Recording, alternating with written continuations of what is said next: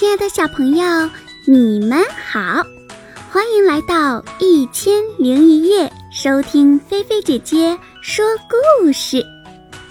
你们的小耳朵准备好了吗？故事要开始喽！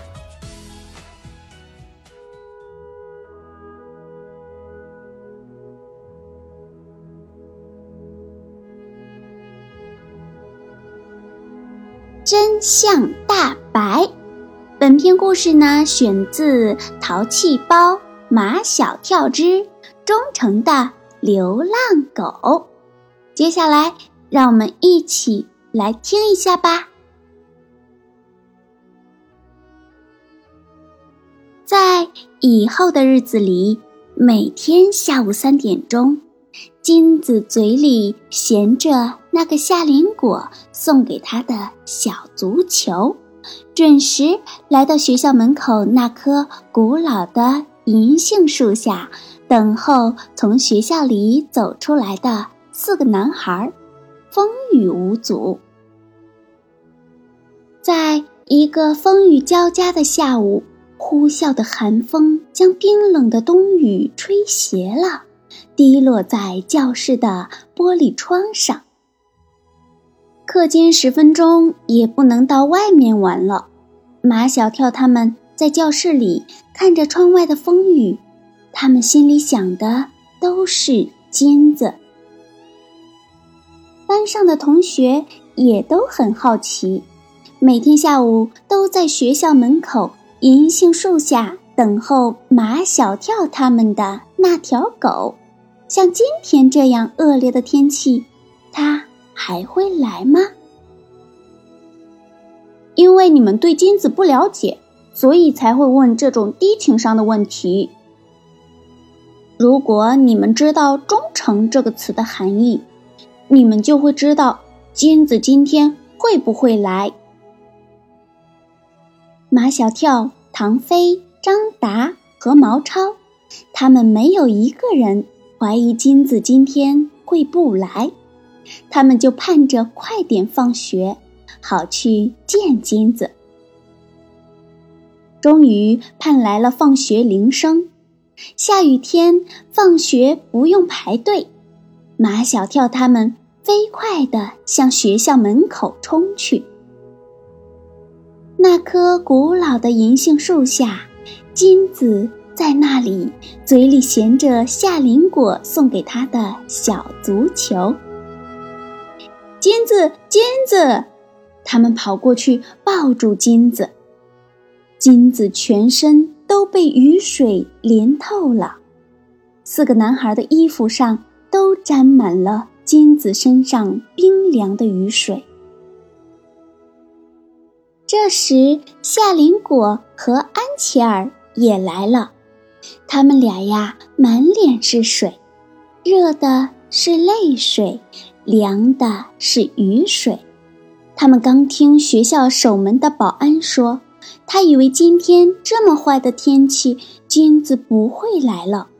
没想到下午三点，金子准时来了，嘴里衔着小足球，守候在银杏树下。保安可怜他，要拉他去门卫室避避风雨，可他就是不肯，怎么拉他都拉不动，就这么站在那里，任风吹，任雨淋。夏林果和安琪儿一边流着泪，一边取下脖子上的围巾，给金子擦身上的雨水。马小跳对金子说：“金子，我们今天不能玩球了，你快回去吧。”金子衔着球球，一步一回头的往翠湖公园的方向去了。金子在风雨中等候了那么久，就为了看他们一眼。目送着金子奔跑的背影。夏林果和安琪儿感动得直流眼泪，马小跳、唐飞、张达和毛超也感动在心里。现在学校门口银杏树下有一只嘴里衔着一个小足球的金毛犬，已经成了全校男生女生心中的一道风景，一道美丽温暖的风景。每当他们从金子跟前经过，都要跟金子打个招呼：“金子，你好吗？”林老师也知道金子，如果下午三点以后他没有课，就会来到学校门口，久久地望着银杏树下的金子，眼里有闪闪的泪光。如果说以前陆曼曼在金子是不是马小跳他们撞伤的问题上，他是最顽固的肯定者。那么现在，他也开始动摇了。金子对马小跳他们这样忠诚，这样情谊，不像是被他们撞伤的呀。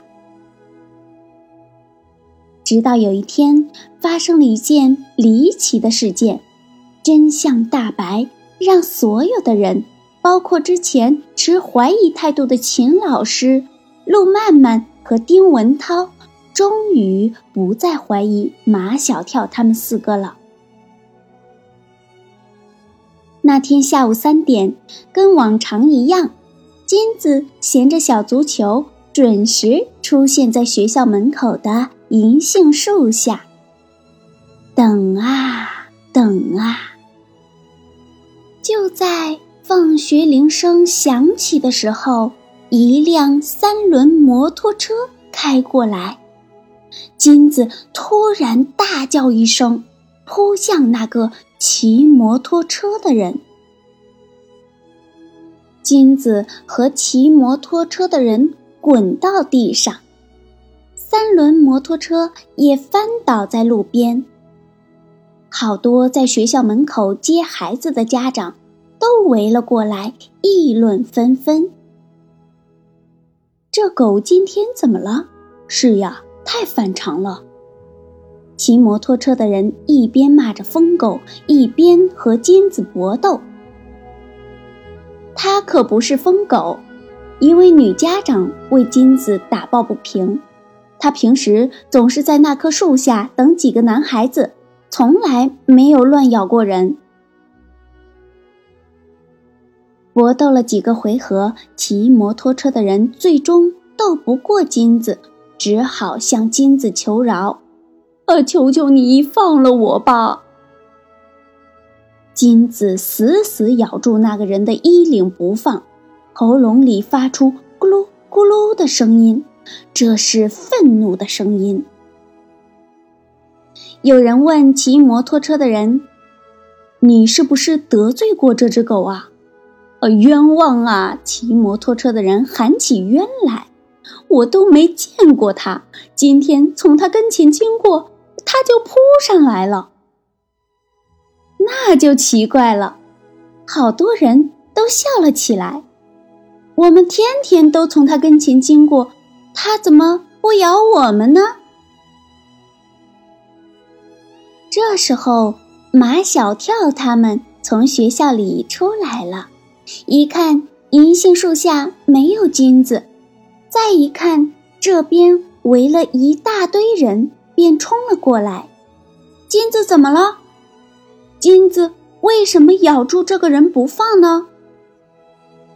马小跳看见翻在路边的三轮摩托车，他想起来了，大叫一声：“他就是撞伤金子逃跑的那个人！”张达也认出他来了，是是是他。围观的人恍然大悟，怪不得这只狗一口咬住他不放。我今天真是倒霉运。那个人取下头上的头盔，我本来不该走这条路，鬼使神差，唉，真是现世现报啊！围观的人感慨万千。人在做，天在看，老天有眼啊！四个男孩揪住骑摩托车的人，走。小兄弟，别把我送派出所，我们私了，私了。我们不送你去派出所，我们送你去我们秦老师那里。放了我吧！骑摩托车的人想要耍滑头，我又不是你们老师的学生，去你们老师那里干什么呢？你去向我们秦老师亲口证明，金子不是我们四个人撞伤的。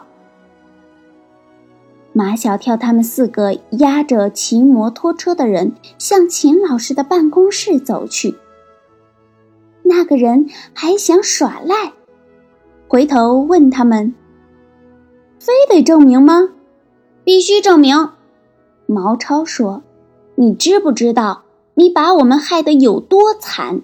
你逃跑了，是我们把金子送到医院里，医生给他做了手术，治好了他的伤。”那个人不相信。你们，你们哪有钱给狗做手术？我们的零花钱、压岁钱全拿出来了，钱还不够。我们班一个女生就在操场上跳芭蕾舞，又捐来一些钱。听到这里，那个人不再厚颜无耻，有点愧疚，又有点夸张的。打了一下自己的脸，我真不是人。最惨的是，我们一直为你背着罪名。马小跳接着控诉道：“你把金子撞伤后，我们把金子送回家。第二天，金子的主人就把金子送到我们学校来，找我们秦老师，说金子是我们几个撞伤的。所以你现在必须向我们秦老师证明。”金子不是我们几个撞伤的，是你撞伤的。我证明，我证明。那个人又打了一下自己的脸，这一次不夸张，是真的。我再不去证明，我真不是人了。好啦，小朋友，今天的菲菲姐姐说故事就给你说到这儿啦。如果你喜欢，别忘了动动小手指点赞分享哟。如果你也想点播故事，那就在微信里搜索添加“菲菲姐姐”。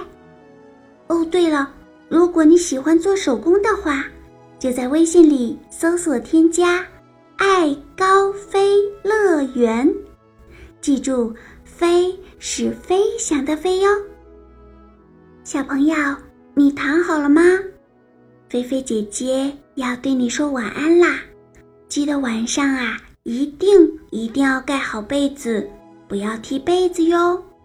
晚安，好梦哟。